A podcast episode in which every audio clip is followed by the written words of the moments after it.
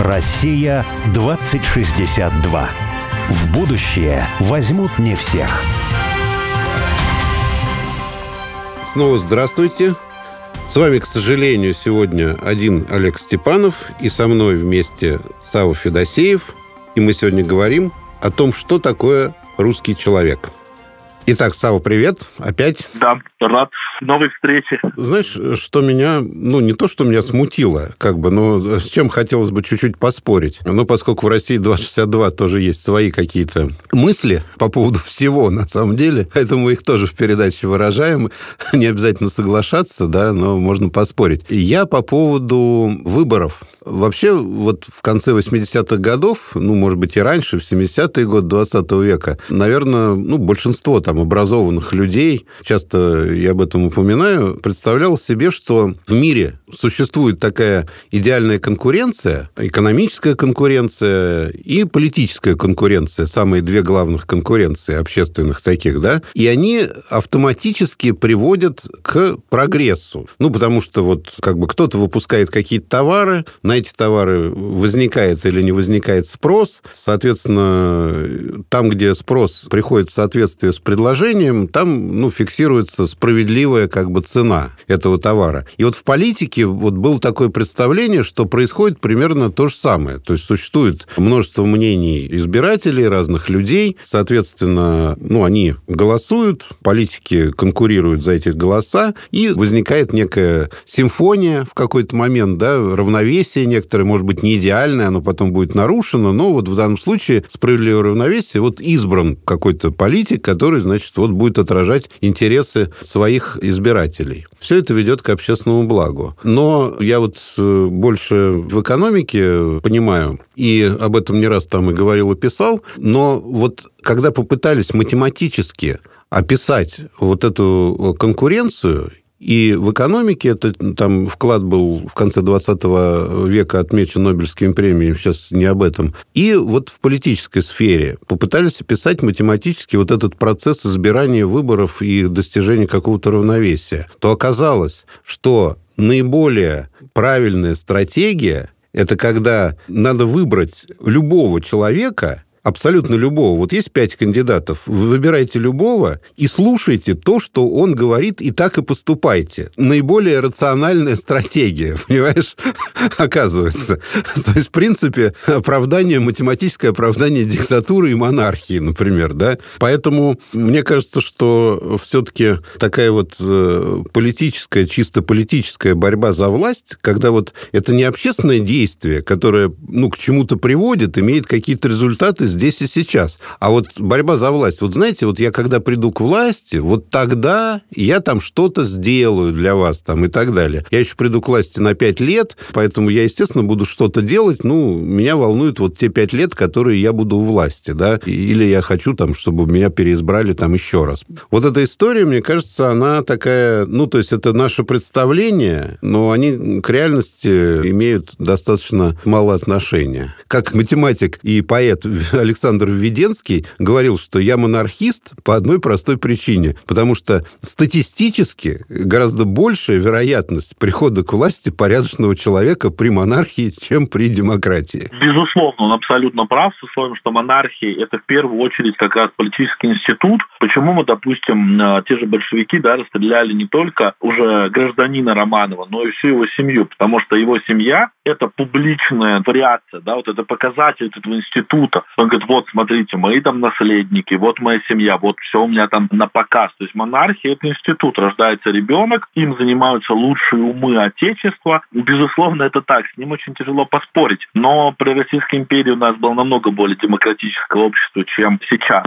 И тут важно добавить, если, может, там затрагивать республику, а республиканец, если человек республиканец, например, то у него есть первое золотое правило, что за республику нужно бороться каждый день. И человек, который идет на выборы и говорит, что через пять лет он что-то будет делать, безусловно, будет эти пять лет делать. Безусловный вопрос встает, а что ты уже сделал? Для этого есть там институты репутации, да, которые, к сожалению, в России тоже достаточно сломленные. Вот мы видим, ряд людей поддерживают, например, вражескую армию и зачастую, да, там без проблем да, зарабатывают деньги в Российской Федерации. Это тоже меняется, но тоже медленно, ну, не важно. Но сам факт того, Поэтому, безусловно, если мы берем такой формат, то гражданское общество, которое и как раз элита политическая, они между собой постоянно конкурируют, они постоянно друг на другом надзирают. И вот если эти институты рабочие, а если мы говорим о будущем, то, безусловно, очень хочется, чтобы эти институты были все прозрачные, рабочие, и все друг друга контролировали. И тут монарх, кстати, не исключен. С точки зрения античности, монарх тоже может быть республиканцем очень легко, если он ставит общее над частным. Вот как раз очень важен вот этот нюанс, общее над частным.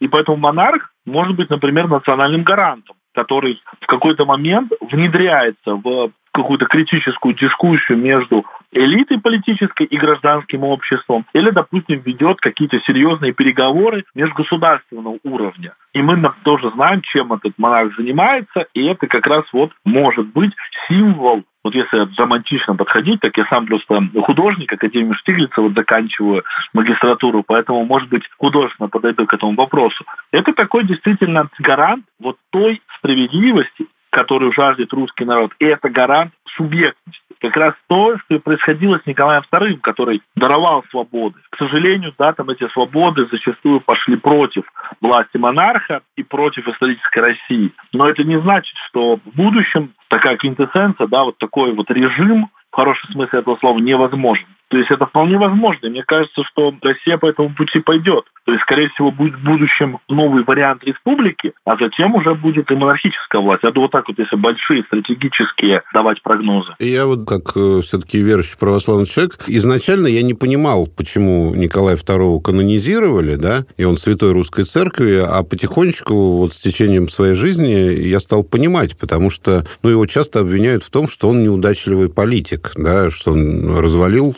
ну или не сохранил Россию, российскую власть, там, государство и так далее. Но я понимаю, что он был царем, он был монархом, но он не был диктатором. Он понимал, в конце концов, что есть элита и есть общество. Вот, на мой взгляд, оно тогда находилось в очень тяжелом положении, но он не считал себя вправе заставлять людей поступать так или иначе. Он, собственно, покорился, но он не сбежал. Он мог уехать, на мой взгляд, много раз, если бы он об этом заботился. Он разделил судьбу судьбу своей страны, то есть пожертвовал собой. Поэтому он, собственно, и признан святым русской церкви, да, то есть он страстотерпец. Мне кажется, что вообще мы вот тоже с Борисом задумывались, я обратил внимание, что до Ивана Грозного на Руси среди правителей было достаточно много людей, которые были признаны святыми. С одной стороны, можно сказать, знаете, это такое мифологическое время, поэтому их канонизировали. Как бы можно все что угодно считать мифами, да, но факт остается фактом. А вот уже после Ивана Грозного, ну, достаточно мало, точнее, один Николай II был признан святым, да. Вот мне кажется, что политика, как популизм, как чистая борьба за власть, во что она, в общем, превращается везде в мире, это одна история, а политика как общественное действие и, соответственно, поиск истины и поиск, по крайней мере, живой поиск блага, даже если человек заблуждается, это совершенно другое. Я согласен. Я тут маленькую ремарку, чтобы не уходить совсем в историческую баталию. Я, наоборот, сторонник того, что Николай II был прекрасный политик, жесткий политик, который просто поставил все на хон, когда была вот финальная, да, там битва, финальная цель Российской империи – это освобождение всех православных и славян, освобождение Царьграда. И просто в последний момент он остался без союзников, когда Англия, Франция и Германия да, устроили революцию. Плюс еще другие факторы, внутренняя тяжелая обстановка и так далее. То есть, наоборот, революция не проходит без иностранного вмешательства. И тут, да, важно отметить, что действительно русский политик на мой взгляд, это, безусловно, человек с идеологией, которая в первую очередь направлена на счастье и процветание русского народа. Я, как в том числе, да, православный человек, тоже сторонник того, что мне бы хотелось, что те политики, которые именно представляют русских, представляют Россию, да, имели отношение к православию, да, или к, ничего против не имею, религии коренных, опять же, ну, коренных народов и коренных э, религий для России. То есть мы не видим в этом ну, ничего плохого. Видим проблему скорее в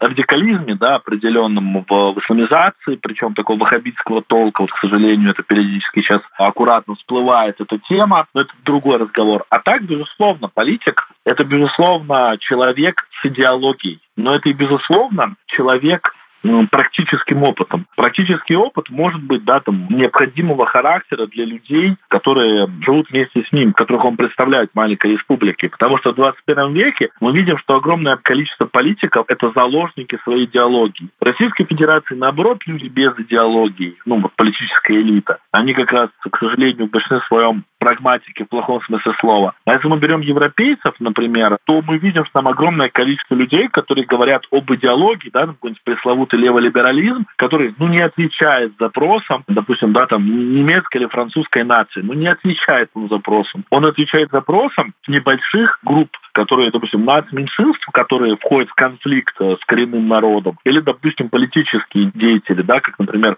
там, ЛГБТ. Это, безусловно, политическое движение, а не те, кем они себя именуют. Это буквально люди э, которые занимаются политикой, которая враждебно направлена да, к там, традиционным ценностям, к традиционному укладу жизни европейских народов. Поэтому, да, я могу только подтвердить ваши слова и согласиться с ними. И, допустим, каким бы мне хотелось быть политиком, это человеком, который действительно может вот эти все звенья, да, там низшее звено, где, ну, допустим, если перевести на армейский язык, где рядовой а, рассказывает о проблемах, и где ты видишь средний офицерский состав, который доносит вот эти все потребности до дальнейшего уровня. То есть мне бы хотелось пройти все эти этапы и действительно починить эти институты. То есть вот моя такая мечта есть определенная. И при этом не расстаться с определенной, конечно же, идеологией и моральными ориентирами, которые как раз вот дала мне русская культура, которую, да, я получил там из русской литературы, из истории славных предков, из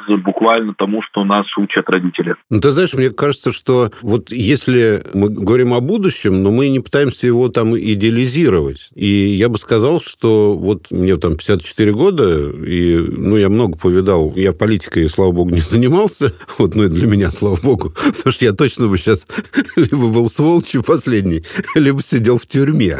Вот. То есть я серединным путем вряд ли бы прошел. Вот это мне не свойственно совершенно. Но в бизнесе я достаточно большими, так сказать, массами командовал и находился в больших структурах и я могу сказать, что мне кажется, чтобы сохранить вот моральные ориентиры, как ты выразился, да, надо каждый раз делать выбор и готовым быть сделать шаг в пропасть. Вот именно в пропасть. То есть поступить так, как того требует совесть, так, как того требует истина, которую ты считаешь истинной, или благо, которое ты считаешь благом. Но, а если ты начинаешь э, заниматься вот этой политикой, да, то есть вот в таком смысле, да, то в конце концов это приводит к популизму и к чистой борьбе за власть, и, в общем, ну, люди совестью и моралью, они в этом случае прощаются. Но ты знаешь, вот ты затронул такую тему, которую мне хотелось бы чуть-чуть поразмять. Ты сказал о том, что западные элиты, они служат каким-то меньшинством, а не большинству. С одной стороны, очевидно абсолютно, что продвигается идеология любых меньшинств. То есть само меньшинство стало вот некой идентификацией, да? То есть неважно, какое меньшинство, но если ты меньшинство, то твои интересы, они очень важны. Если ты большинство, то это, ну, это не важно, да? Но мне почему кажется, что это происходит? Это потому что не власть захватили меньшинство или люди, которые отражают их интересы,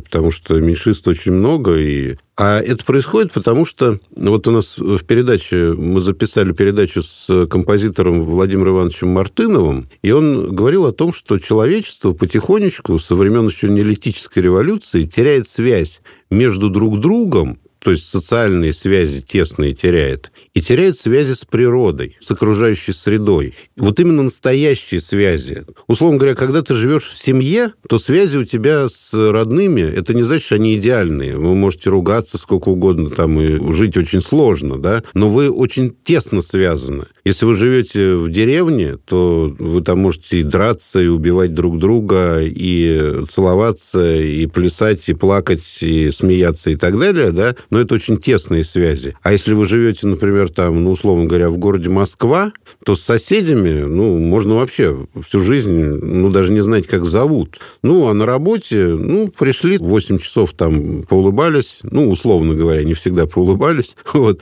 но и, и разошлись, да, то есть это менее тесные связи. А если вы пришли там, не знаю, в какое-то сообщество любителей бабочек или там еще чего-нибудь, там сообщество любителей порисовать на досуге, это слабые социальные связи, И вот ослабевание этих социальных связей слабых, они приводят к тому, что политика перестает взаимодействовать с реальностью. Образуется некий свищ такой, да, в который вот дует постоянно вот медиаволны какие-то, да, которые нам все время рассказывают о том, о чем мы не имеем никакого вообще представления, да, и чаще всего никакой связи реальной с этим не имеем или не хотим иметь с этим никакой реальной связи. Вот когда нет этих связей, то большинство становится не пассионарным, оно теряет пассионарность. Я уверен, что, ну и там, условно говоря, в Европе и в США подавляющее большинство населения, ну, ну не относится никаким меньшинствам единством, да, и это люди абсолютно традиционные, да, во всех смыслах традиционные. Но они молчат, у них нет пассионарности, они живут в больших городах, и они просто не пассионарны, они не являются гражданским обществом больше. Поэтому любая какая-то группировка, так скажем, да, более сплоченная в каких-то интересах, она может этим пассионарным большинством как угодно а, рулить, управлять, и главное, чтобы идентичности у них гражданской настоящей не возникло. Главное, Главное, чтобы эта идентичность была вот такой вот фальшивой, которая на самом деле никого не объединяет, не объединяет ни между собой, не объединяет, главное, с природой, с окружающей средой, с какой-то землей, на которой ты живешь, да? Ты там перекати поле. Вот просто гражданин мира, неважно, в какой точке пространства ты находишься. Но мне кажется, что вот то, что ты упоминал как раз,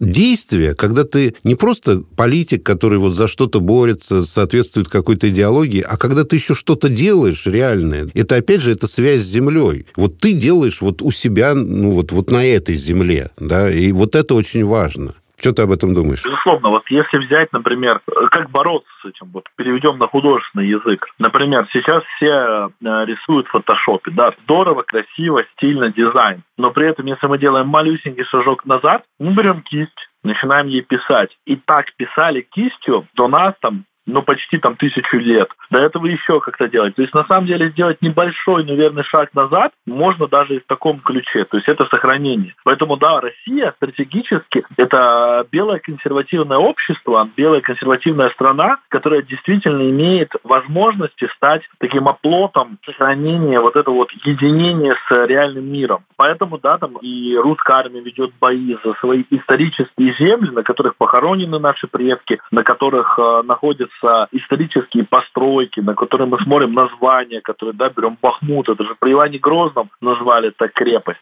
Безусловно, вот эта вот нить э, истории, вот этого нашего прошлого, она очень важна во всем. И поэтому, когда у нас нет вот этой вот пресловутой субъектности, влиять и защищать то, к чему мы имеем прямое отношение, это, конечно же, тяжело. Вот я сейчас с вами общаюсь, смотрю в окно, там березы. Я помню, как я на этой березе 10 лет, там, ну, не 10, 15 лет назад, маленький, глупый, там что-то ножом ножом вырезал какие-то надписи, и до сих пор я подхожу и вижу это. Вот такие вот следы, да, просто банальный пример, но такие следы только в виде исторических городов, в виде нашего культурного наследия. Безусловно, это нужно сохранять, но и приумножать. Но приумножать без как раз субъектности, когда тут большинство людей, такая ловушка, да, вот большинство русских людей сейчас атомизированы. Атомизированы из-за того, что там не доверяют власти, а, и, наверное, отчасти правильно это делают. Атомизированы, потому что вот недавно ковид по нам ударил, все люди дома сидят, на работу не ходят, из дома работают, бац, человек пропал, а никто не узнает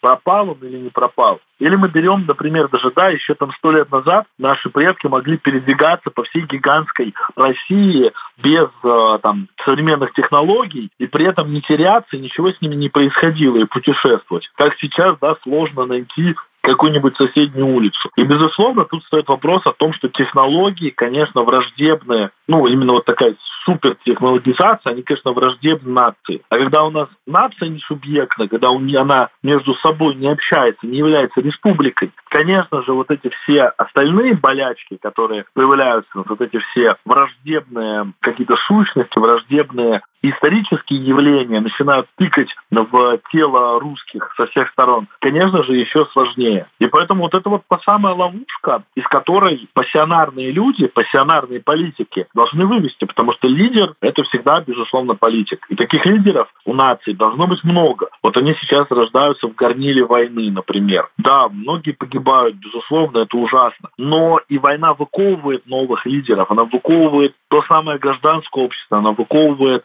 вот эти вот тесные связи, что еще до мобилизации многие люди-то вообще не знали, что происходит. А потом случилась беда, и люди начали между собой общаться, взаимодействовать, создавать какие-то чатики. Почему, например, важно даже в тех же выборах муниципальных участвовать, хотя вроде бы ничего не решают? Да потому что люди между собой вот создали чат а, людей нашей парадной, создали чат нашего района, и люди вместе, совместно решают проблемы. Вот это вот та самая маленькая республика, о которой очень хочется мечтать, чтобы их было много. Ну и чтобы это все, конечно же, было вот такой большой республикой слэш-империей в будущем. Это звучит отчасти фантастично, но на самом деле это просто каждодневная работа миллионов людей, которые заинтересованы в своем будущем, в своем завтра. А мы, к сожалению, зачастую думаем, ну вот наша собственность, например, да, если вот так вот более буржуазно говорить, наша собственность – это наша квартира, а на улице уже нет. Ну как это нет? Это тоже вот то самое, о чем вы до этого говорили. Это все вот эта вот большая коллективная работа, большое коллективное существование с природой, с историей, и с живыми людьми этой нации. Потому что нация не должна превращаться, конечно же, в какую-то компартию, где там мнение отдельных людей ничего не значит. И поэтому вот э, нужны вот эти маленькие сообщества. Это большая-большая сеть, большая-большая паутина. И это организовать, конечно же, очень сложно. Ты знаешь, я в конце э, передачи все хочу все заметить, да, ну что поразительно для меня лично, да, ну тебе же 25 лет, правильно? Да. То есть это важно, мне кажется, в данном случае, вот, то, что мне, мне 54 года, то есть я тебе больше, чем в два раза старше. Вот. И э, вот когда я слышу, ну, обычно говорят, что вот молодежь, там, вот что у них в голове, там у них там на голове зеленые волосы какие-то, в голове вообще ничего нет. Вот молодежь, да, и это на самом деле очень-очень здорово. Ты работаешь э, в питерском магазине «Листва», на мой взгляд, тоже замечательный, совершенно интеллектуальный проект проект. Вот. Скажи, пожалуйста, на последний вопрос, мой, коротко на него постарайся ответить. Старые люди, вот сейчас какая-то культура такая, которая ну, направлена вообще на молодежь. То есть молодые порождают смыслы там, ну и так далее. А ведь на самом деле это вот последние, наверное, там 70-80 лет. То есть это уже 60-е, 50-е годы, это, собственно, вот революция, да, 68-го года. До этого как бы молодым считалось быть, ну, то есть это еще не до человека, условно говоря. Вот человек, это вот взрослый человек, который там состоялся, он прожил жизнь, он опытный. Вот сейчас как бы все перевернулось. Скажи, пожалуйста, а вот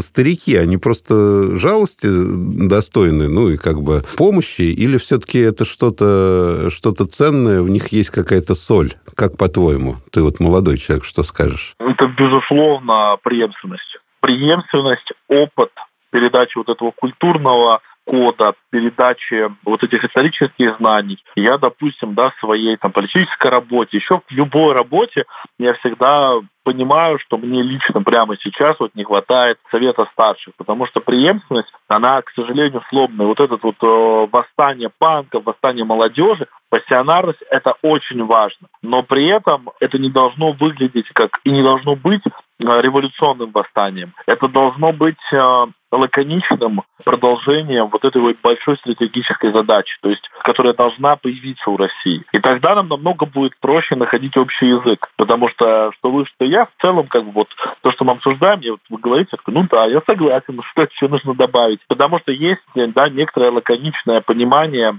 будущего. Угу. Вот и все. Поэтому очень важна преемственность. Поэтому нужно воевать с старшими, нужно с ними бороться, нужно их побеждать, но при этом помнить, что это очень важные на самом деле люди. И в России у молодых заслужить э, уважение легко на самом деле. И, например, вот э, молодежь часто взрослых людей называет дедами. А это на самом деле уважительно. Вот, например, Эдуард Лимонова называли дед. И очень многих других людей называют дедами. То есть если человек в зрелом возрасте продолжает вот быть участником борьбы во всем в глобальном смысле, то он достоин вот этого слова «дед» такого. Мне нравится это слово, очень классное. Спасибо, Сава. Очень-очень приятно с тобой было говорить. Вот я в завершении могу сказать, дедом меня еще не называли, я, видимо, не заслужил, но недавно меня один, ну, молодой человек там назвал отец. Вот. Мне было почему-то приятно. Вот, то есть не мой сын, естественно, а просто случайно. Да, отец, ты не подскажешь, что... Вот. Ой, спасибо, Сава. Всего доброго. Счастливо. Вам спасибо. Россия 2062.